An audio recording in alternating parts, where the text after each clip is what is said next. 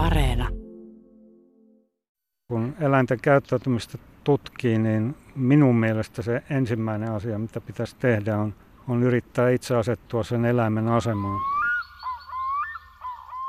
Näissä tuhansien lohenpoikasten parvissa myös Torniojoissa, niin yllättäen lohisisarukset saattavat vaeltaa yhdessä. Tämmöisillä telemetriakokeilla, missä on pystytty seuraamaan, miten nämä kalat liikkuu siellä lammessa, niin havaita, että siellä on ihan niin kuin meillä ihmisilläkin, niillä on kaveriporukoita.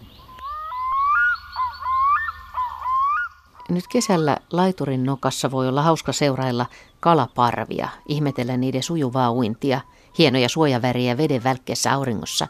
Ja samalla voi ajatella hetkisen sitä, että ne ovat yllättävän fiksuja kavereita. Ne oppivat toisiltaan ja ympäristöstään, muistavat asioita pitkiäkin aikoja, ja lapsuus on kaloillekin tärkeää aikaa. Siitä, miten fiksuja ne ovat, selviää jatkuvasti uutta, koska kalojen oppimiskykyä on itse asiassa tutkittu tosissaan vasta viimeisen parinkymmenen vuoden ajan, dosentti Heikki Hirvonen toteaa. Tapaan hänet Helsingin vanhan kaupungin Kosken suulla – Kuljemme vähän alajuoksulle päin, missä kosken pauhu kuuluu hiljaisempana. Istahdamme rantaan vanhalle puulaiturille. Läheistöllä kesäpäivää viettää myös parinkymmenen valkoposki hanhen jengi ja toisinaan joki kala polskahtelee vedessä.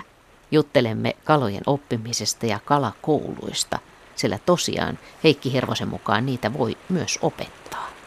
Kyllä niitä on tutkittu aika pitkään, koska kalat on aika, aika läheisiä kuitenkin ihmisillä, vaikka ne elää tuolla vedessä. Että ihminen on kalastanut varmaan niin kauan kuin ihmisiä on ihmisinä ollut olemassa ja kaupunki-ihmiset ainakin on pitäneet kaloja akvaarioissa ja lammikoissa ja sillä lailla ja tota, kalat on, on ollut aika tuttuja otuksia, mutta tutkimusmielessä niihin ei kyllä ole panostettu. Vasta nyt viimeisen parinkymmenen vuoden aikana tämä kalojen käyttäytymistutkimus on, on sitten edistynyt aika isoin askelin. Ja siksi me on tiedetty kalojen käyttäytymisestä ja hermostotoiminnasta, aivoista ja älyllisistä kyvyistä paljon vähemmän kuin nisäkkäiden ja lintujen vastaavista kyvyistä.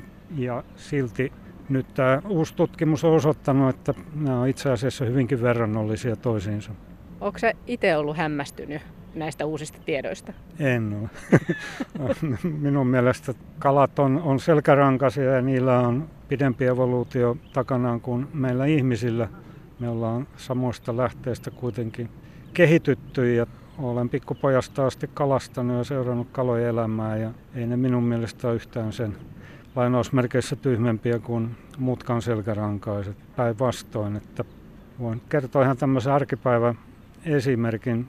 Vietän osan kesälomastani tuolla Koloveden kansallispuistossa, joka on keskellä Saimaata ja siellä ei ole asutusta ollenkaan. Ja siellä on, on paikka, jossa olemme olleet tuota, joka kesä monen muutaman viikon ajan ja siellä säyneet ja särjet ja lahnat ja ahvenet oppivat käymään laiturilla syömässä puuron jätteitä ensin ja sen jälkeen kun vaimoni hoksasi, että ne tulee siihen, niin rupesi antaa niille joka aamu sitten vähän leipää ja ne tulivat sitä hakemaan ja lopulta niin, että ne haki sitä sitten ihan kädestä asti. Ja suuri hämmästys oli sitten seuraavana kesänä, siellä ei asu ketään, joten ne ei päässeet mihinkään mökkirantaan jatkamaan tätä käyttäytymistä, eikä ne ollut sitä voinut tehdä aikaisemmin.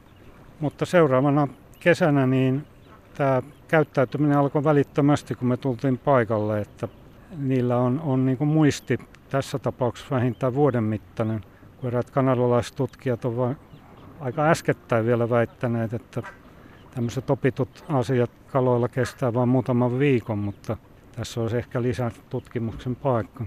Oppimiseen liittyy se, että oppimista ei voi olla, jos ei ole muisti. Ja kaloilla on muisti siinä kuin muillakin selkärankasilla, mutta ei se muisti ole vain selkärankasten ominaisuus. Että muurahaiset muistaa ruokailureittinsä syksyllä, kun ne menee talvehtimaan, niin sitten keväällä ne muistaa ihan hyvin, eli useita kuukausia ja muurahaisten aivotoiminta nyt, ainakin jos rakennetta katsotaan, niin siellä ei kovin isoja systeemejä voi olla. Että kyllä nämä eläinten kyvyt on, on huomattavasti parempia kuin mitä me ihmiset on koskaan haluttu ajatella.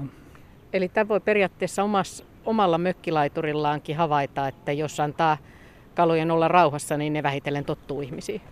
Kyllä vaan, että tämä päättyi tämä mun kertoma tilanne siihen, että loppujen lopuksi oli semmoinen 30 säynävän parvi, joka kävi siinä ja sen lisäksi oli sitten särkkiä puoli tusinaa ja muutama ahven ja vielä kaiken lisäksi neljä semmoista yli kilon painosta lahnaa, jotka kaikki kävivät syömässä. Mutta nämä säynävät oli kaikkein nopeimpia oppimaan ja rohkeampia tulee hakemaan sitä ruokaa. Onko tällä hetkellä esimerkiksi tietoa lajikohtaisesti, että mitkä kalat olisi nopeampia oppimaan? Paitsi nyt tämä sun, sun koe, mutta niin kuin yleisesti. Sitä on vaikea sanoa, mutta tiedetään, että kalalajien välillä on eroja jopa populaatioiden välillä ja se todennäköisesti liittyy sekä evoluutioon, eli miten ne on, on kehittyneet siihen ympäristöön, missä ne elää, ja toisaalta sitten saman lajin sisällä niin siihen, että minkälainen se laadultaan se elinympäristö on, että mitä vaihtelevampi se on, niin sitä paremmat älylliset kyvyt ja oppimiskyky täytyy kalalla olla. Siis kalan elämässäkin sillä lapsuudella on merkitystä. Kyllä joo, tämä oppiminen on, on tärkeä juttu kaikkien selkärankaisten eläinten elämässä ja aika pitkälle koko ajan tulee enemmän todisteita siitä, että myös selkärangattomilla, vaikka ne on lyhytikäisiä, niin niilläkin tätä oppimista on, on aika paljon. Mutta tämä oppiminen ei, ei ole se ainoa asia, että vielä 15 vuotta sitten kanolaistutkijat esittivät, että pedonvälttämiskäyttäytyminen kaloilla niin on puhtaasti oppimisen tulosta. Ja meillä oli vaikea saada omia tutkimuksiamme julkaistuksi, kun me osoitimme, että se voi olla myös ihan perinnöllistä, synnynnäistä. Ja, ja tämä sitten korjaantui kyllä, kun muutkin ryhmät, tutkimusryhmät saivat saman suuntaisia tuloksia. Ja nyt lopputulos on se, että kanalaisten tutkima laji ja populaatio oli sellainen, jossa se on, on puhtaasti oppimisesta riippuva asia, mutta ei pidä yleistää, kun tutkitaan vain yhtä lajia ja yhtä populaatiota. Monilla lohikaloilla esimerkiksi se on sekä synnynnäistä että opittua ja näiden välinen suhde on sitten hyvin monimutkainen, että siinä on yksilöllistä vaihtelua. Ja olemme havainneet, että paitsi että tämmöinen synnynnäinen pelon välttämiskäyttäytyminen voi periytyä, niin myös oppimiskyky on periytyvä. Eli siinä on perinnöllisiä eroja perheiden ja yksilöiden välillä. Niin, että siellä on siis paremmin oppivia ja vähän heikommin oppivia. Kyllä. Sen lisäksi, että ne eroaa näitä synnynnäisiltä käyttäytymiskyvyiltä. Onko se nyt siis niin, että toistaiseksi tiedetään sen verran vähän kalojen oppimisesta, että tiedetään ihan vähän jostakin lajista on tutkittu jotakin ja jollain toisella jotain muuta? No näin se vähän on, että itse asiassa kalat on, on selkärankasten kaikkein monilajisin ryhmä, että se on kymmeniä tuhansia lajeja. Ja niistä on, on tutkittu tietysti lähinnä sellaisia, jotka on, on meille jotain kautta tuttuja, eli kaloja, joita on pidetty pitkään jo akvaariossa. Niitä esimerkiksi lääketieteilijät, neurologit tutkii aivotoimintoja sebrakaloilla, ei välttämättä suinkaan ihmisillä, vaan sieltä saadaan tietoa, jota voidaan sitten soveltaa nisäkkäiden ja ihmisen aivojen toiminnan tutkimukseen. Mutta sitten tietysti kaloja, jotka on meille elintärkeitä kaloja, joita me syödään. Esimerkiksi lohikalat on nyt hyvä esimerkki siitä, että ne on taloudellinen arvo on suuri ja sen takia sitten niiden kaikenlaiseen tutkimukseen on panostettu enemmän, myös tämän käyttäytymisen tutkimukseen. Mutta Heikki Hirvonen, sinä olet, olet tutkinut kalojen käyttäytymisen vaikutusta tähän kalojen suojeluun, niin miten nämä liittyy yhteen? No tämä on aika pitkä tarina, mutta oikeastaan vähän. Ja nämä lohikalat on, on meillä tosiaan hyvin arvokkaita ja arvostettuja, mutta se ei ole estänyt sitä, että kaikkialla maailmassa ja muun muassa Suomessa niin suurin osa meidän lohikala, taimen ja lohipopulaatioista on tuhottu patoamalla niiden luontaiset lisääntymisalueet, eli joet näistä Suomen Itämeren yhteydessä olevien jokien alkuperäistä lohipopulaatiosta on enää kaksi jäljellä, niitä on alun perin ollut muutama kymmenen. Eli Torniojoen ja Simojoen populaatiot enää luonnontilassa ja elossa, koska näitä jokia ei ole valjastettu. No sitten tämä jokien valjastaminen sähkötuotantoon voimalaitoksilla ja, ja muu tuhoaminen, niin niiden perkaaminen esimerkiksi tukinuittoon, niin sitä on jatkunut jo sata vuotta ja se johti sitten siihen, että lohia ei enää ollut ja kuitenkin kun ne on arvokkaita, niin Suomessa ja paljon muuallakin maailmassa otettiin käyttöön sitten tällainen menettely, että sitten otetaan niitä lohikaloja tuolta luonnosta, emokaloja ja viedään laitoskasvatukseen ja lisäännytetään siellä ja sitten niitä poikasia kasvatetaan ja ne sitten päästetään takaisin luontoon ja tarkoituksena on, että joko saadaan tämmöinen luonnonpopulaatio aikaiseksi tai sitten puhtaasti vain kalastajia varten kalastettavaa. Mutta molemmissa tapauksissa tämä on hyvin tehotonta toimintaa, koska suurin osa näistä istutetuista kaloista kuolee aika nopeasti se istuttamisen jälkeen. Esimerkiksi Saimaan järvilohella niin se on 0,4 promillea, eli neljä kalaa kymmenestä tuhannesta selviää aikuisikään asti ja niitä kuitenkin istutetaan kymmeniä tuhansia joka vuosi. Mutta tätä on nyt lähdetty sitten parantamaan katsomalla ensin, että mistä se johtuu, että ne kuolee niin nopeasti ja se johtuu siitä, että tämä laitoskasvatus heikentää näiden kalanpoikasten kykyä elää sitten luonnonympäristössä. Ja viimeaikaiset tutkimukset on nyt osoittanut vääjäämättä, että siellä tapahtuu geneettisiä muutoksia tämän laitoskasvatuksen aikana ja ne on hyvin nopeita ja dramaattisia. Kelpoisuus, elinkyky tippuu jopa 40 prosenttia per sukupolvisella laitoksessa. Tätä asiaa yritetään nyt korjata sillä, että yritetään lyhentää sitä aikaa, jonka nämä kalat joutuu olemaan siellä laitoksessa ja toisaalta tekemään sitä laitoskasvatuksesta enempi luonnonmukaista. Laitoskasvatuksessa ne on semmoisissa jossain altaissa ja niillä on ikään kuin tylsä lapsuus. Ne kasvatetaan käytännössä hyvin samalla tavalla kuin nämä kirjolohet ja lohet, joita me ostetaan marketista syötäväksi. Eli se on kokonaan sieltä kopioitu tämä kasvatussysteemi, vaikka näiden poikasten sitten tämä kohtalo pitäisi olla ihan toisenlainen kuin ne ruokakaloja. Eli siellä on, on paljaat lasikuitualtaat, joissa ruoka tulee pelletteinä automaattista ja se on hyvin yksitoikkoinen ja stabiili ympäristö, aivan päinvastainen kuin mitä luonnonympäristö on. No onko sitä tutkittu, että miten tämmöisissä oloissa kasvanut tai luonnonoloissa kasvaneet kalat, miten niiden kehitys eroaa? Eroaa hyvin monella tavalla, kyllä sitä on tutkittu ja lyhyesti sanottuna nämä laitoksessa kasvatetut poikaset, niin ne ei pysty yhtä hyvin löytämään ravintoa luonnosta eikä välttämään petoja. Ja meidän tutkimusryhmä on nyt osoittanut, että tähän nämä syyt tämän kehityksen takana on ainakin osittain siinä, että näiden poikasten aivot siellä laitoskasvatuksessa kasvavat huonommin kuin luonnossa ja toisaalta jos me otetaan luonnonemoja ja tehdään niistä poikasia tai me otetaan sitten toisen tai kolmannen sukupolven laitosemoja, niiden poikasia kasvatetaan samanlaisissa oloissa, mutta toisia molemmista ryhmistä niin tässä tavallisessa kasvatuksessa ja toisaalta mun kehittämässä uudessa luonnonmukaisemmassa virikekasvatuksessa, niin nämä jälkimmäisessä kasvatuksessa olleet, niiden aivot kasvaa paremmin ja ne on sitten paljon tehokkaampia löytämään ravintoa luonnosta ja elää todennäköisemmin vapauttamisen jälkeen. Niin Voisi kuvitella, että jo pienestä asti se, ne monet hajut siellä vedessä ja yleensä se avaruudellinen tilanhahmotus, se miten ne kalat siellä tilassa liikkuu, niin voisi kuvitella, että tämmöisiä asioita oppii, kun, kun on luonnonoloissa.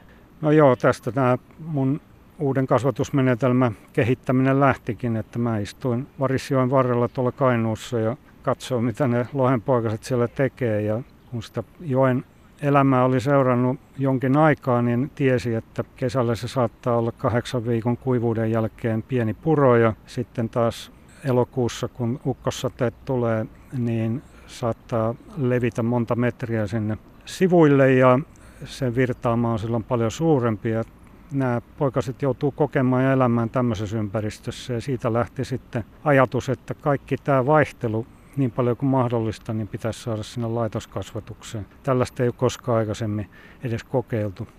Mä luin jostain semmoisen haastattelun, jossa sä olit sanonut, että sä yhtäkkiä hoksasit, että pitää ruveta ajattelemaan niin kuin kala. Täsmälleen, että kun eläinten käyttäytymistä tutkii, niin minun mielestä se ensimmäinen asia, mitä pitäisi tehdä, on, on yrittää itse asettua sen eläimen asemaan. Kun mulla tulee uusia opiskelijoita tekemään opinnäytetyötä, gradua tai väitöskirjaa, niin Tämä on ensimmäinen asia, mikä minä heille opetan. Kuinka tärkeää kaloille on oppia näitä, tuota, niitä uhkaavia vaaroja, esimerkiksi niitä saalistavia eläimiä? Se riippuu oikeastaan siitä, että minkälainen tai koko kyseisen käyttäytymisen malli on. Jos, jos on pedon välttämiskäyttäytymistä kysymys, niin kuten aiemmin sanoin, niin se voi olla synnynnäistä tai opittua tai useimmiten molempia. Ja se oppimisen tärkeys riippuu sitten hyvin paljon siitä, että onko tämä synnynnäinen kyky kuinka vahva. Jos se on heikko, niin silloin sitten oppimisen merkitys korostuu ja toisinpäin. Mutta sä oot ollut tutkimassa sitä, että miten kalat oppii välttämään kuhaa. Kuhaa ja muitakin tuota meidän luonnonpetoja, jotka syö näitä istutettavia lohen ja taimenen ja nierien ja harjuksen poikasia. Me tehtiin jopa tämmöinen, no ensin laboratoriossa tutkittiin näitä asioita ja tämmöisellä perinteisellä klassisella ehdollistamisella niin saatiin hyvin voimakkaasti viisinkertaisesti vahvistettua sitä synnynnäistä petovastetta ja sitten kun testasin tätä oikeissa skaaloissa eli, eli tuhansien lohenpoikasten harjoittamisessa hauelle, kun niitä oltiin istuttamassa tuonne Etelä-Lappiin jokeen, niin se toimi erittäin hyvin, että ensin nämä lohenpoikaset ei altaassa ollenkaan reagoineet haukeen, kun sellainen vapautettiin sinne niiden sekaan, mutta kun tämä hauen ilmestyminen yhdistettiin sitten sellaiseen hälytysaineeseen, jota näiden lohenpoikasten ihosta tai sen alta irtoaa, kun esimerkiksi hauki sellaisen poikasen tuolla vedessä pyydystää ja rikkoo sen ihon, niin sieltä vapautuu tämmöisiä hälytysaineita ja näillä lohenpoikasilla on siihen hälytysaineeseen synnynnäinen reaktio. Se on tällainen hälytysreaktio, että nyt on, on jotain vaarallista lähistöllä ja ne reagoi käyttäytymisellä siihen. Ja kun yhdistetään tämä hälytysaine ja sitten tämä hauki, niin muutaman harjoituskerran jälkeen saatiin tuhannet poikaset reagoimaan pelkästään haukeen sillä tavalla, että ne lähtivät hyppimään pois sieltä altaasta, missä ne ensimmäisellä kerralla ei ollut haukkeen reagoineet oikeastaan millään tavalla. Onko sitten muita tapoja, joilla kalat voi oppia? Voiko ne esimerkiksi seurailla toisiaan, jos on joku etevämpi kaveri siinä, joka on jo oppinut aikaisemmin jotain? Kyllä, kaloilla on sosiaalista oppimista.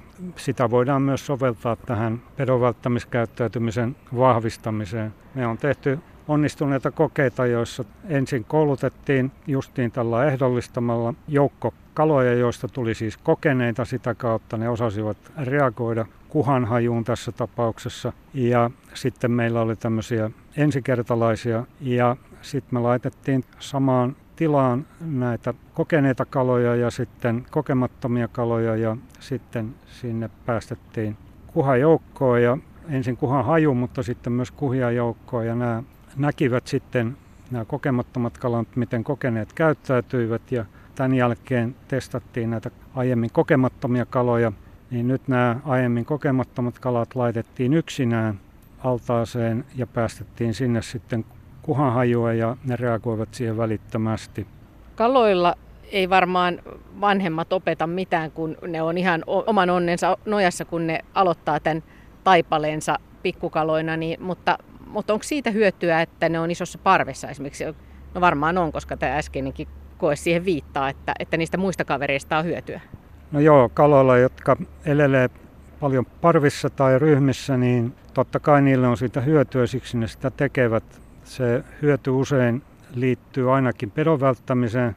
Jo pelkästään se, että kaloja on, on parvessa vaikka nyt 50 sen sijaan, että olisi yksinään, niin kun peto tulee vastaan, niin pelkästään tilastollinen todennäköisyys, että sattumalta joutuu saaliksi, on tuossa parvessa vain yksi viideskymmenesosa verrattuna siihen, että olisi yksinään. Toisaalta sitten parvessa vaaran havaitseminen on paljon tehokkaampaa, kun siellä on 50 silmäparia yhden silmäparin sijaan. Ja toisaalta esimerkiksi ravinnon hankinta on paljon tehokkaampaa parvessa. Siinä tietysti sitten se ravinto pitää myös jakaa parvitovereiden kanssa mikä aiheuttaa tietysti kysymyksen, että onko se kannattavaa.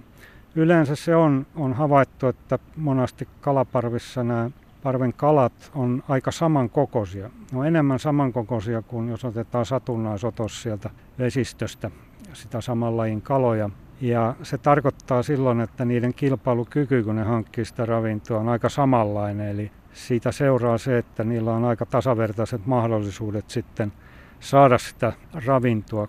Onko parvesta niin paljon hyötyä, että onko niinku kalan poikaset useimmiten Suomessa parvessa?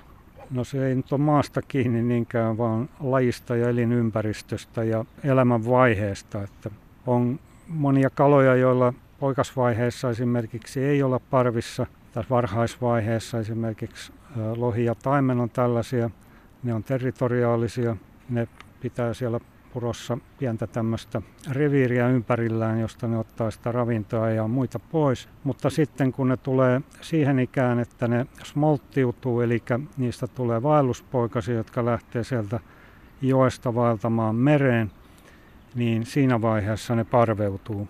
Me ollaan tehty semmoinen hämmästyttävä havainto, että näissä tuhansien lohenpoikasten parvissa myös Torniojoissa, niin yllättäen lohisisarukset saattavat vaeltaa yhdessä. Eli sellaiset, jotka on olleet siellä purossa tuon munasta kuoriutumisen jälkeen eläneet lähekkäin, niin ovatkin lähteneet samaan aikaan vaeltamaan ja pysyvät yhdessä ainakin sinne mereen saakka. Aika hämmästyttävää. Erittäin hämmästyttävää. Satojen kilometrien matka ja iso joki ja siellä on päivässä niin kuin kymmeniä tuhansia kaloja menee jokea alas. Että kaloilla on, on kyky erottaa, tunnistaa yksilöitä, oman sisarusparven yksilöitä, mutta myös sitten tuttuja yksilöitä. Jos ajatellaan tuommoista lammikkoa, jossa kalat elelee samoissa oloissa toisensa tavaten silloin tällöin, niin ne tunnistavat toisensa ja on tämmöisillä telemetriakokeilla, missä on pystytty seuraamaan, miten nämä kalat liikkuu siellä lammessa, niin havaita, että siellä on ihan niin kuin meillä ihmisilläkin, niillä on kaveriporukoita. Sä sanoit jossakin, että sä oot vähän yllättäen havaitsit myös sen, että kaloissa on persoonallisuuksia myöskin. Kyllä, joo.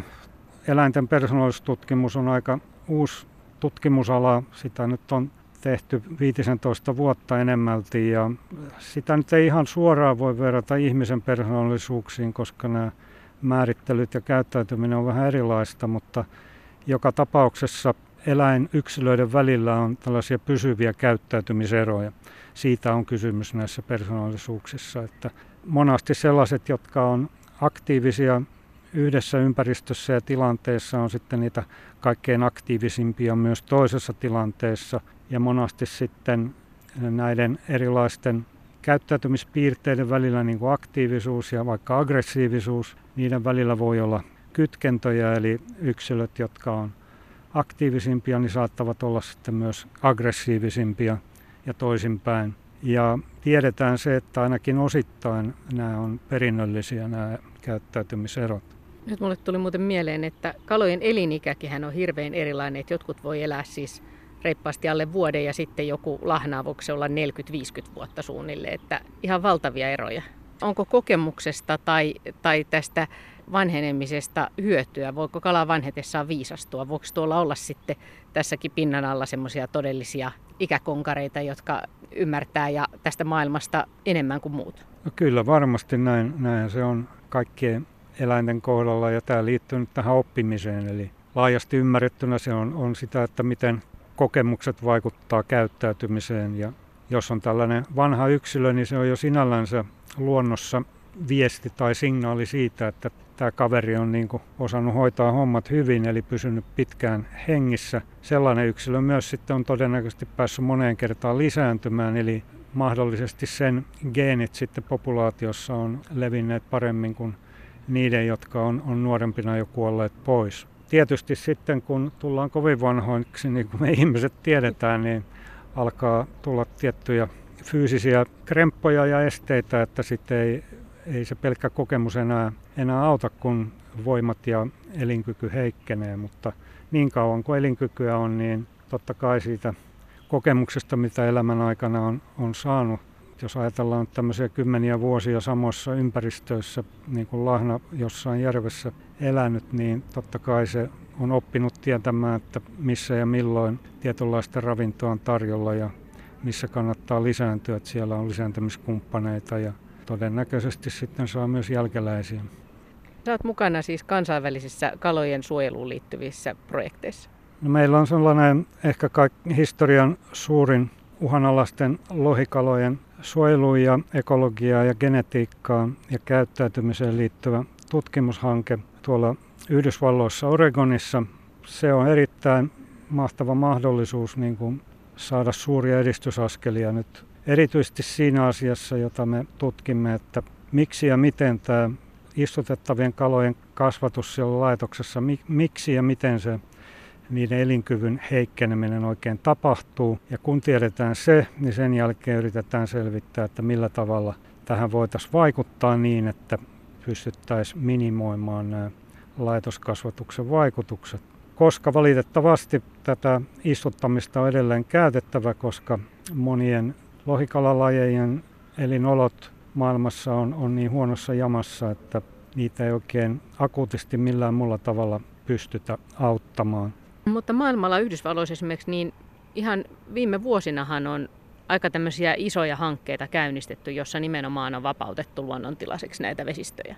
Tuntuu, että tässä ajassa olla, on, on nyt joku tämmöinen ajattelun muutos käynnissä. Se on aivan oikea havainto. Ja minun käsittääkseni olen miettinyt sitä, että mistä tämä johtuu. Ja juuri siellä tota, Yhdysvaltain länsirannikolla, jossa paljon näitä lohikalapopulaatioita on ja jossa tämä asia on erittäin akuutti, niin keskustellut kollegojen kanssa siellä. Ja yleinen käsitys on se, että tämä on yksinkertaisesti tämmöinen sukupolvijuttu, eli meidän aikaisempi sukupolvi ei ole osannut eikä pystynyt eikä ehkä halunnutkaan ryhtyä toimeen korjatakseen tätä uhanalaisten lohikalapopulaatioiden tilannetta, mutta nyt ajattelutapa on muuttunut ja uusi sukupolvi ajattelee näistä asioista ihan eri tavalla. Ja se on nyt tässä sitten se toivon lähde, että saadaan sitten myös aikaan sellaisia toimenpiteitä, jotka voi pitää nämä lohikalat meidän maailmassa elämässä edelleen.